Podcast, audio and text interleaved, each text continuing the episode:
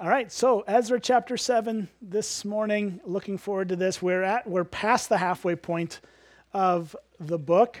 Um, there's only 10 chapters in Ezra. We're going to, of course, work our way through Nehemiah as well throughout this series because both of these books, Ezra and Nehemiah, were generally historically considered to be one book. Um, they tell the same story from a couple angles. Um, but as we're getting to Ezra 7, we're, we're past the halfway point. We're into the second half. And if you've been paying attention, you, you maybe have noticed that Ezra is not actually in the book, or hasn't been up to this point. Uh, no, no Ezra in the book of Ezra. But that changes today. He, he shows up in chapter 7. Um, up to this point, there were uh, two guys that were primarily the focal point as far as the leadership of Israel goes, uh, and that would be Zerubbabel and Jeshua. And these two guys were uh, charged with leading the first wave of returning exiles back to the land. There were um, probably about 50,000 people or so that came with them, so a pretty small number compared to the whole nation that, that existed. But they get there and they do uh, the work of rebuilding the temple and uh, they that took a long time. It took a number of years for them to accomplish that, but uh, they they got that done, and that's where we landed last last week. But today, the the book basically takes um, a turn towards kind of a new wave or a new generation of of exiles who are returning, and they return with this guy named Ezra. So Ezra is going to show up in the story finally today, um, and he is coming to the land with some people uh, in kind of a second wave of returning people. So that's where we're what we're going to see today, and, and hopefully um, glean what we can from this. Um, but I want to I want to point this out that Ezra's primary purpose in returning is not the physical rebuilding of anything. That's what Zerubbabel did. That's and of course there's still more to build, and Nehemiah is going to get into that um, a little more. But Ezra's role is not to rebuild a physical building. What Ezra's role is going to be is, is even more important. It is to reform the people of Israel's hearts back to the Lord and His Word. And that's a crucial thing. You see uh, God reestablishing His people in the land after 70 years of captivity in Babylon. They're freed to go back because God, because God changes who's in charge and, and frees these people to return. But it's not primarily about rebuilding the city of Jerusalem or even primarily about rebuilding the temple. It is primarily about reinstituting their life with the Lord. And, and Ezra, while Zerubbabel and, and Jeshua certainly played a role in that work, it's not that they completely ignored that. But their primary focus was on rebuilding the physical building of the temple. Ezra is going to focus on the hearts of the people. And so that's, that's the kind of the key difference as we see these kind of two stories play out in this book. You almost have two uh, returns to the land, and sense you do, because there's a second wave of people. Okay, so let's get into the first, um, the first five verses here, and we'll, we'll get uh, this in front of us. Now, after this, the, in the reign of Artaxerxes, king of Persia, Ezra, the son of Seraiah, son of Azariah, son of Hilkiah, son of Shallum. Don't you guys feel bad for me already? This is, this is brutal. The son of Zadok, it's going to get worse. The son of Ahitub, the son of Amariah, the son of Azariah, the son of Meraioth, the son of Zerahiah, this guy here could pronounce all these words, uh, son of Uzzi, the son of Bukki, the son of Abishua, the son of Phinehas, the son of Eleazar, the son of Aaron. Oh, thank goodness I got one. I got one right. Aaron is right. Cool. Uh, the chief priest. Okay. Um, what is all that? What we're getting here is a, is a genealogy of Ezra's family lineage.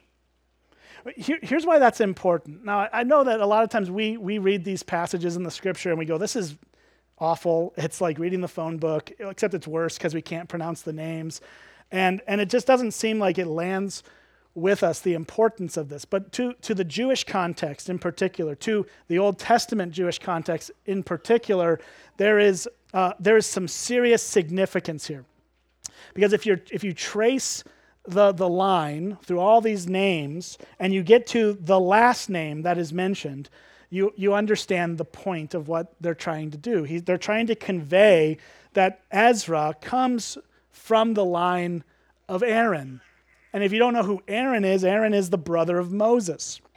And Aaron was the, the family, the, the branch off the tree, so to speak, of the family tree that, that was responsible for having the priestly line of, of uh, the Israelites. So if you were to become a priest, uh, a, a, spiritual leader within the community of Israel, you, you had to trace your lineage back to Aaron. That was how it worked. You didn't just get to wake up and go, I'm going to choose to have a job as a priest when I grow up. You didn't have that in the context of Old Testament Israel. It wasn't a career path that you chose, it was a lineage that you followed. And so, what we're seeing here is that Ezra his genealogy tells us that he comes from the lineage of Aaron, which means he had the authority to be a priest and serve as a priest in this second wave of returnees. So, what we're seeing today is that God is wanting to work in the lives of his people to change their hearts, bringing a reformation of God's word. And, he, and he's going to do that by sending this priestly character named Ezra who, who is going to bring God's word to the people in a, in a way that it hadn't been up to this point. So the genealogy of Ezra, that's why it's here. That's why it's in there. As, as uh, awkward as it is for someone to try to read all this out loud, it's like this is why it's here. It's because he is descended from Aaron, the chief priest. And so uh, this is the way that Ezra could show up to definitively say to the people in, in, in Jerusalem, hey, I'm from Aaron's family. I have the authority to serve in this role. He couldn't have just turned up and been like, guess what? I'm a priest now without proving it. And this is the proof the lineage, the genealogy.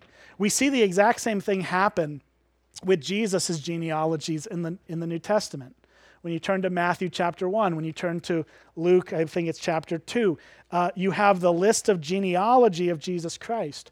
And again, you trace it all the way back. Um, in, in Matthew's case, it traces back to David, showing us that Jesus is the rightful king of David's throne. Uh, when you go to um, go to Luke's, he goes all the way back to Adam from the garden, showing us that Jesus Christ is truly man and he can truly relate to all of us, not just the Jewish people, but to Gentiles as well. Right? There's a purpose in the genealogies. And so that's why that's why this is here to show us that Ezra comes from that line and lineage. And that's going to play a big role because that's the function he's going to have in this community. Let's look at verse 6 together. It says, This Ezra went up from Babylonia Babylonia was kind of the generic name for Babylon, and the Persian Empire is kind of taken over. But Babylonia was sort of that regional area. And it says he was a scribe, skilled in the law of Moses that the Lord, the God of Israel, had given. And the king, that is Artaxerxes, granted him all that he asked, for the hand of the Lord his God was on him. So we're told a few biographical details of Ezra here. Um, not a ton, but we're given a few details. We're told that Ezra is a scribe. So, what that means, what it would have meant for them as they read that originally, was that he was highly educated and he was a competent teacher. Uh, he, he, had, he had been taught how to teach, and, and so he was a scribe in that. It says that he was particularly skilled in the law of Moses, or in other words, he had a gift from God to understand God's word and to explain it to others.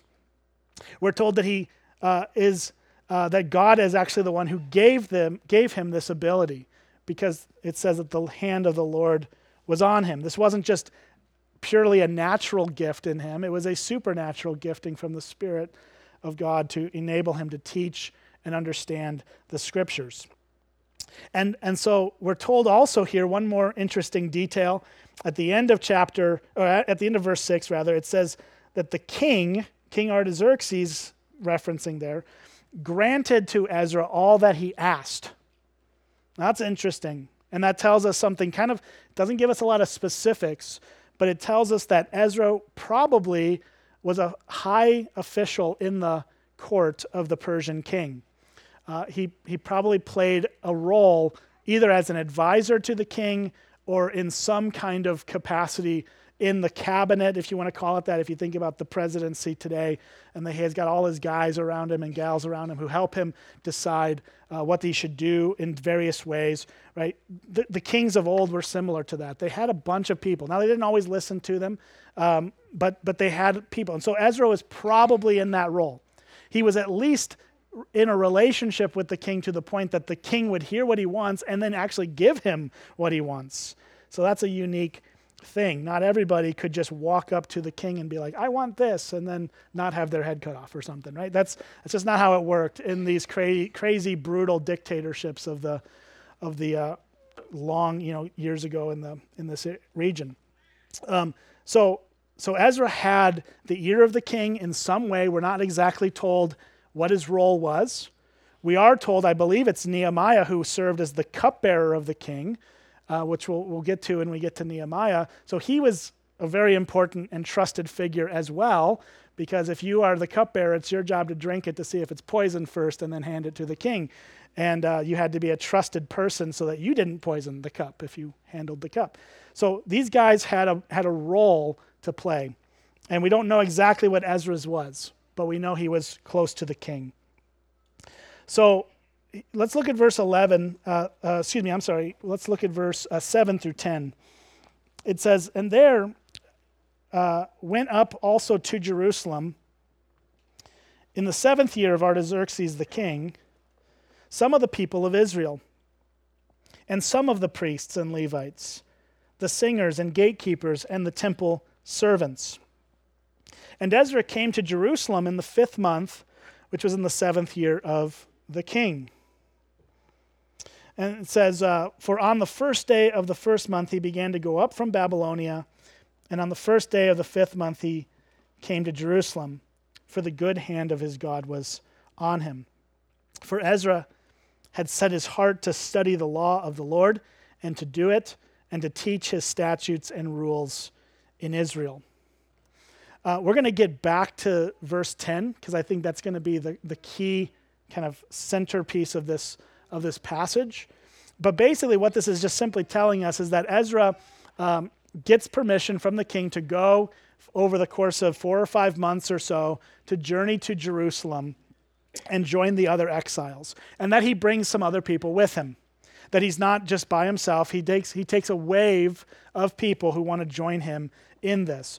But, it, but we're told specifically that his, his purpose in going to Jerusalem was to bring the word of God to the people. That was his heart.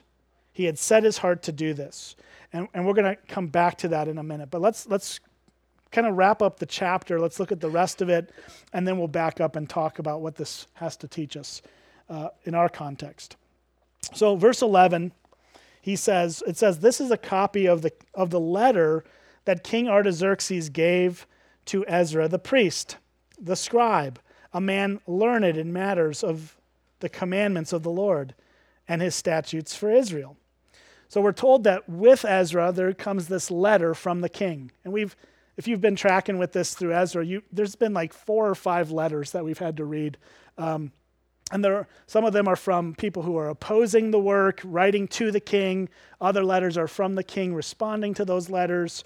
But here we see Artaxerxes writes a letter, puts it in Ezra's hand, and, and ha- says, Bring this with you and read it. So Artaxerxes, here's what it says Artaxerxes, king of kings. So that gives you an idea of how he viewed himself.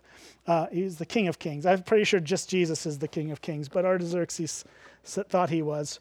Uh, so Artaxerxes, king of kings, to Ezra the priest, the scribe of the law of the God of heaven, peace. That's always a good start. You want peace to be in the letter because otherwise it's going to be a bad letter for you.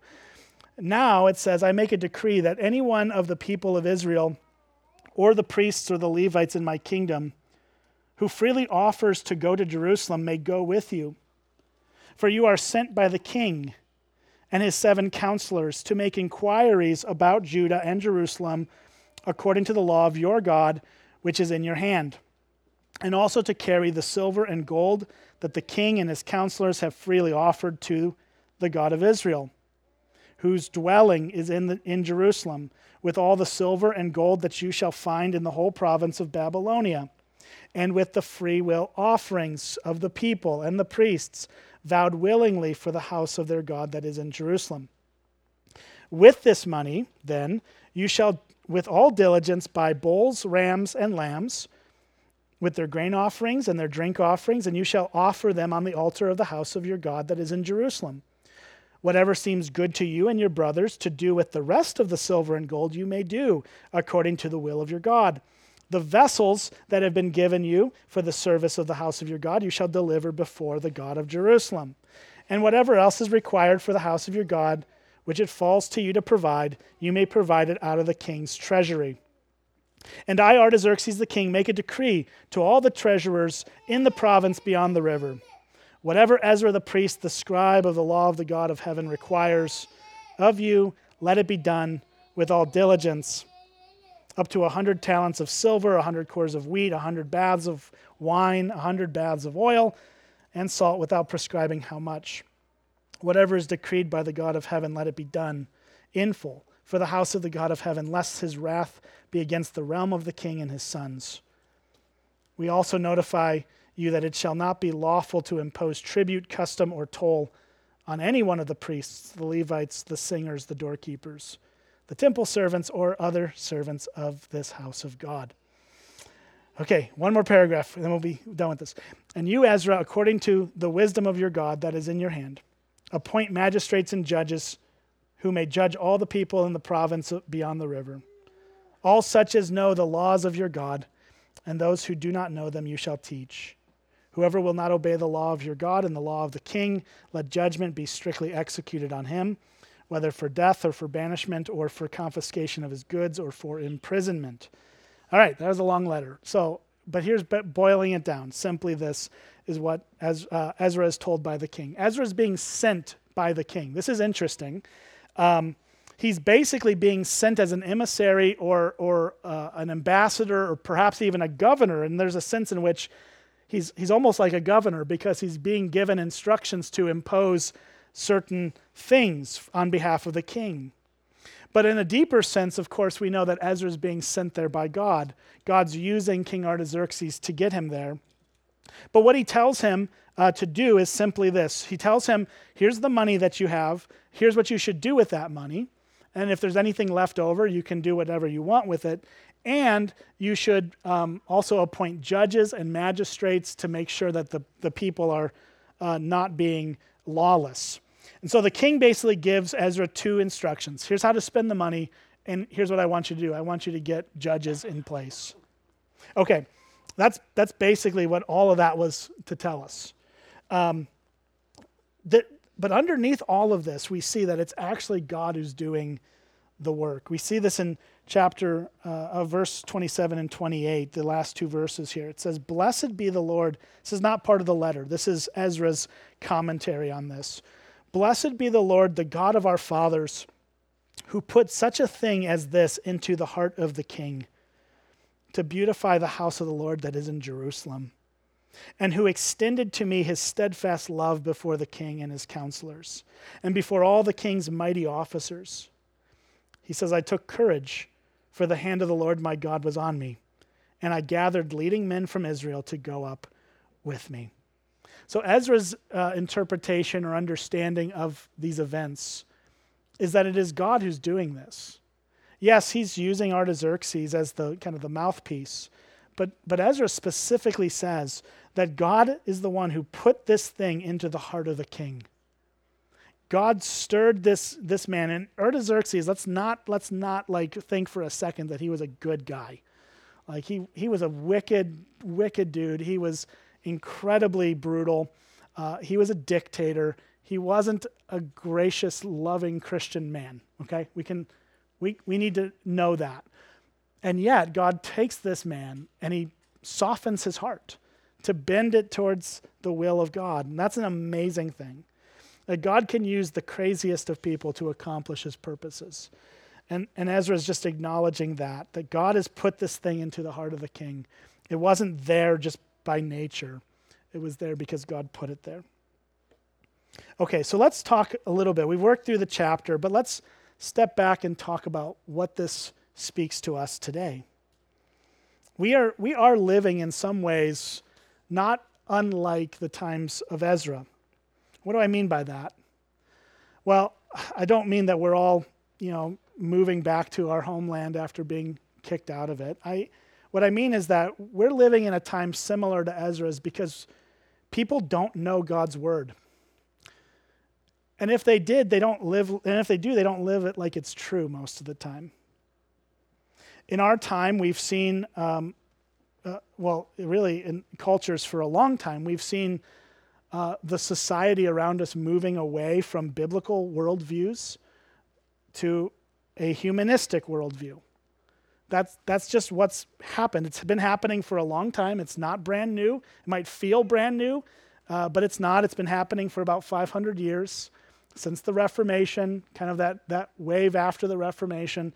The world has, the Western world, uh, Europe, and what it, anything that kind of stemmed from that in thought, which includes America, has slowly moved over 500 years away from a biblical worldview, a worldview that sees the world from the vantage point of God created it, God has a plan for it, He sent His Son into the world to save it. We've moved away from that largely. Not everyone, not every individual, but largely we've moved away to move towards a centered on humanity worldview. A humanity of worldview that says, look, I need to look within myself and not outside of myself. And that, has, that is just the reality of where we are. We can cry about that, we can whine about it, we can be frustrated, but instead we should probably realize that this is what we're working with, and let's figure out how to work with it. Let's see how we can actually bring the gospel to bear in it. it it's, it's one of those things we can have these, these exercises of thought where we'll go, well, if, if the circumstances were like this, then, it, then I would do this. But it's like, that's not the world you live in. So how about we work with what we have? So we're living in a, in a worldview that says everything needs to look within. Truth is in yourself. You get to do whatever you want to do, right? You do you. That's, that's the worldview of humanism wrapped up in three words you do you. You start with yourself and you just work out of that. Or you hear it a lot, and this, this one drives me nuts, but people say, Speak your truth. Your truth? There's no such thing. There is the truth.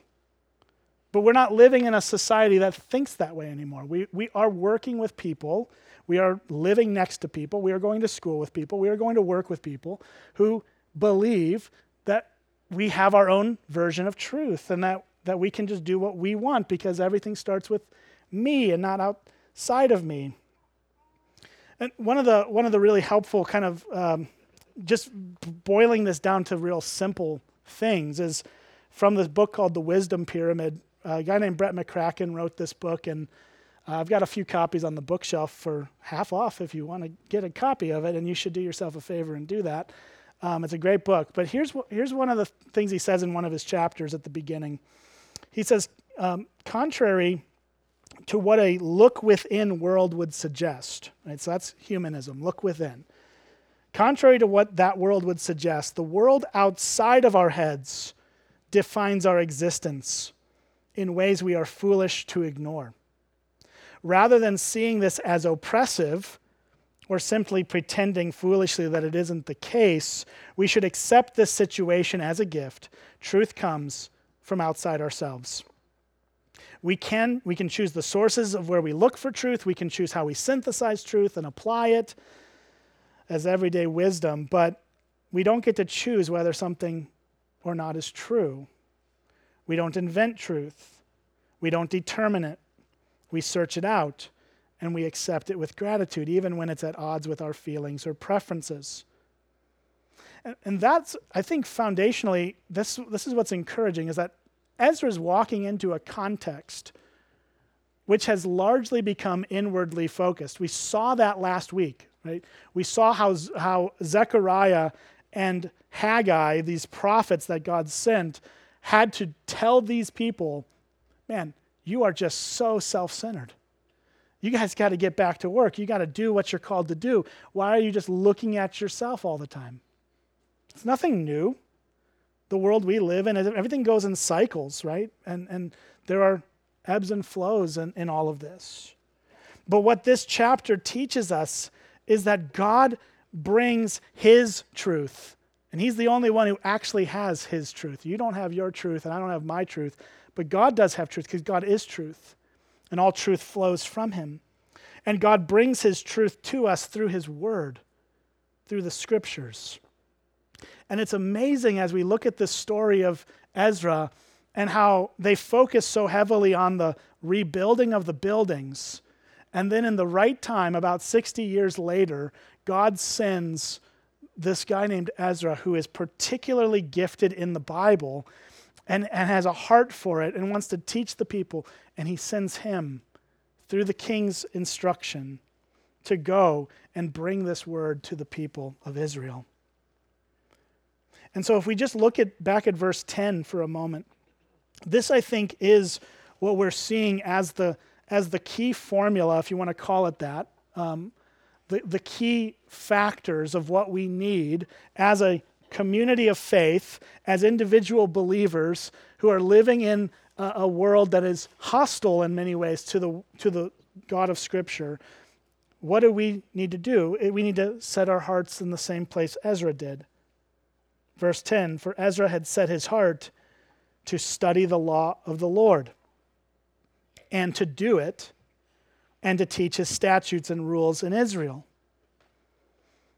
This is, this is it. There's three things that Ezra sets his heart to do. First is to study the Bible, to study the Word of God. It's, it's called the law of the Lord in this passage, in this verse. Again, we're, we're dealing with an Old Testament context where uh, they had the words of God to Moses, which was described as the law. But he studied it. Verse 6 affirms this as well that he was skilled in the law of the Lord.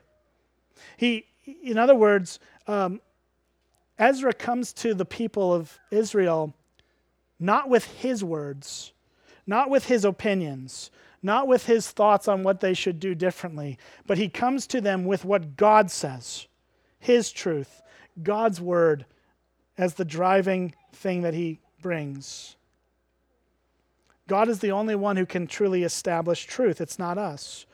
We can't find truth from within. We find truth as we carefully study the scriptures. And if we want to know, I hear people, as in, a, in my pastoral role, I hear people all the time say, I just wish God would say something to me.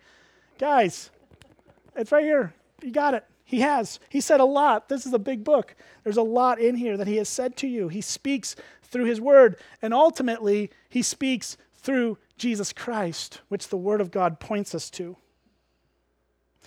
In fact, Paul makes this point in Romans chapter 10. Um, and I'll just read a little bit here of, of Romans 10 for us, but um, I was I was uh, I woke up very early this morning at like midnight for a while and uh, just was reading. I read Romans 1 to 10, and I got to 10, and I was like, well, okay, cool, I need this. Um, and and so it says, Paul writes, brothers, my heart's desire and prayer to God for them, that is for the the Jewish people who have rejected Jesus, is that they may be saved. For I bear them witness that they have a zeal for God, but not according to knowledge. For being ignorant of the righteousness of God and seeking to establish their own righteousness, they did not submit to God's righteousness. Now, verse 4 is crucial. For Christ is the end of the law for righteousness to everyone who believes. Christ is the end. now, that word end can mean two things. It can mean, and I think it means both in this context. It can mean the, the ceasing of something, which I think is absolutely true, that Christ is the fulfillment of the law, so he ceases to, to have it in place in our lives in that, in that way that we have to work our way to him. Okay? And, uh, but end can also mean purpose or goal. And that's true too, that Christ is the goal of the law, that he is th- that everything in the law of Moses points us to Christ for righteousness to everyone who believes. It says, For Moses writes about righteousness that is based on the law, that the person who does the commandments shall live by them. But the righteousness based on faith says, Do not say in your heart, Who will ascend to heaven, or who will descend into the abyss? That is to bring Christ up from the dead. But what does it say? The word is near you, in your mouth, in your hearts. That is the faith that we proclaim. Because if you confess with your mouth that Jesus is Lord and believe in your heart that God raised him from the dead, you will be saved. This is what Paul's point is, is that the law, uh, the law of Moses cannot get us all the way to salvation because we can't obey it perfectly. But Christ did. And Christ stood in our place and did that for us. And so the Bible, yes, we should study the Bible, but we should study the Bible to get to Jesus. That's what it's pointing us to. That's what it's drawing us to. And so it's vital that we learn how to read our Bibles and how to get the most out of them. That is, that is vital for us. And, and that's what I'm going to do in our next seminar series after we wrap up ethics is I'm going to do a, a class on how to study the Bible for any of you who are interested in that. Um, so there's a little preview, but I think that's important. I think we, we need to learn some principles on how to study the scriptures accurately, and I'll hope to teach that. But, but Ezra sets his heart to study the law of the Lord, not just to just come up with what, it, what he thinks it says, but to actually dig into it deeply. But then notice what it, what it says. Go back to Ezra chapter 7, verse 10. It says, So this, to study the law of the Lord, what's the next phrase? And to do it. So studying the word is vital. That's the first thing we've got. We got to know what God says if we're going to have lives that honor Him. But we also are called to live by what God says. We are called to actually apply His word to our hearts. This is very clear in the scriptures. James chapter 1 verse 22 tells us to be doers of the word and not hearers only, deceiving ourselves.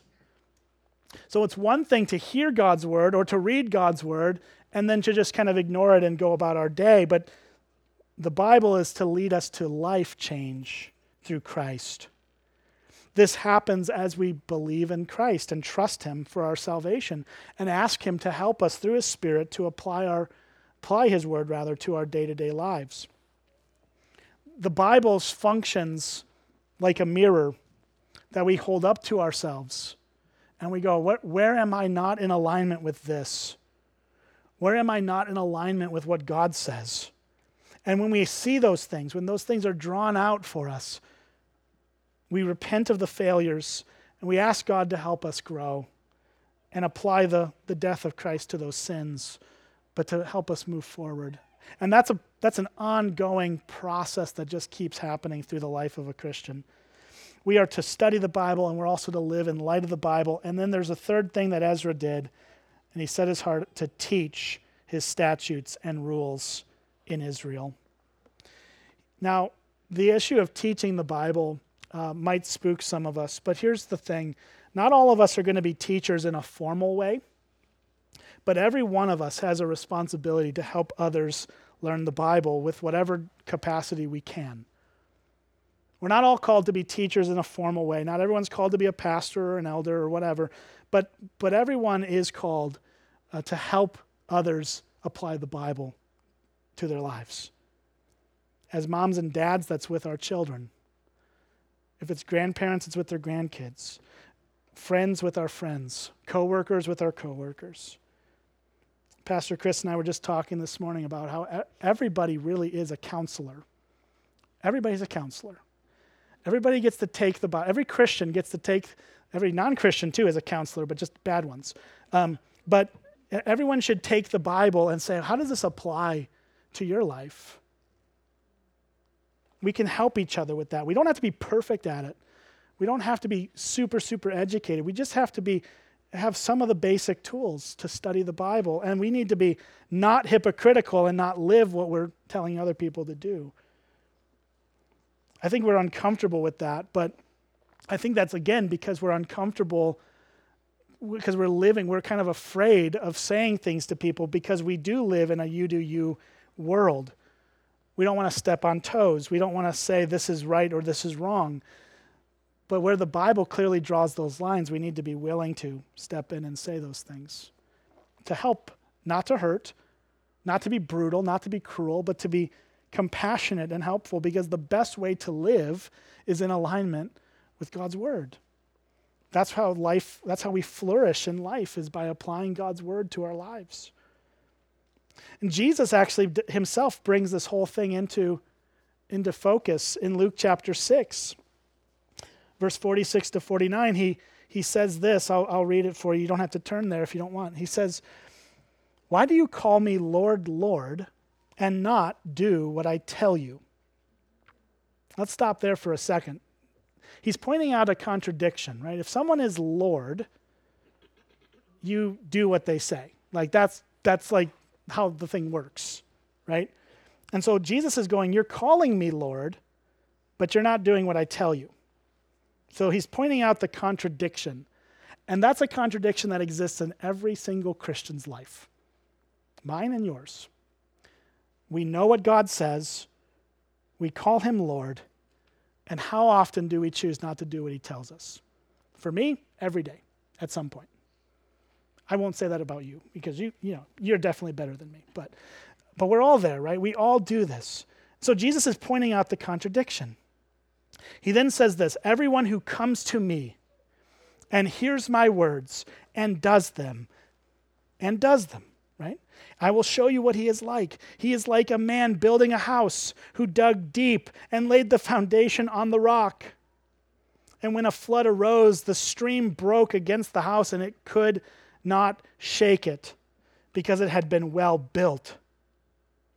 But the one who hears and does not do them is like a man who built a house on the ground without a foundation. So when the stream broke against it, Immediately it fell, and the ruin of that house was great. Jesus is making a, a, clear point here. He's saying that if we come to him and hear what he says and live by what he says, our lives are going to be secure and on solid ground. If we do the alternative, where we build our house without a foundation that is Christ, Christ is the solid rock we build our house on, our, our lives on, if we are building our, founda- uh, building our lives without the foundation of Christ, as soon as something comes against us, what happens? We just collapse. I, I, the, the vivid picture of this was in my mind is uh, last summer I took my boys out to Yellowstone, and everywhere I go, catastrophe follows. Like right after I leave, um, it's just kind of weird. So I need to avoid going to beautiful places. Um, but we, we left. We, we were there for about a week or four days or something. Um, and, and as soon as we left, like as soon as I got home, it says, Yellowstone River is flooding and destroying Yellowstone National Park. You know, I'm like, what? What just what happened? And we would have been completely stranded there. But I saw on one of the news article, one of the news videos had a picture of a house that we drove past every single day on our way into the park that was literally floating down the river because the storm had just hit that house, knocked it off its foundation. You know, Chris says it was built really well, but I, I'm not convinced it was a, a good built house, right? Because it's just like like Noah's Ark just floating down that, that Yellowstone River. But that's the picture. Like that's our lives are ruined like that house when we don't uh, listen to Jesus. But but notice what he says. Jesus actually says something subtle here that we need to catch. In the first section, he says, Everyone who comes to me and hears my word and does them is like the man who digs deep and lays it on a foundation. In the second case, he does not say, comes to me. He says, the one who hears and does not do them. So, what's the key difference? It's, it's subtle, but the difference is one person goes to Jesus and the other does not. We can hear all about Jesus, we can listen to things about Jesus, but if we're not coming to Jesus to believe in Him and trust in Him, our lives will never withstand the onslaught of the world around us. So Jesus is giving us the alternatives to come to Him and experience joy in life, or to run in the other direction towards ruin and destruction. So I think the clear application is, is let's come to Jesus. Let's listen to him. And let's do what he says by trusting him. Let's pray. Father, uh, we thank you for your grace to us and your the reminder of your word as Ezra shows us what it means to come and bring the word of God to a people. Would you help us uh, to do likewise, to, to apply this principle as, as in whatever context we, we need to? Lord, would you help us bring your word to our lives, to apply it? And would you also help us to bring your word to the lives of those people around us? Would you give us wisdom, God, as we do this? Would you help us to point one another to the love of Christ, to what you've done, and to how you have died for our sins so that we can be made whole and right with you, and also, God, to, um, to, to live a life that is actually fruitful for the gospel's sake. We ask for your help in these things and we pray it in Jesus' name. Amen.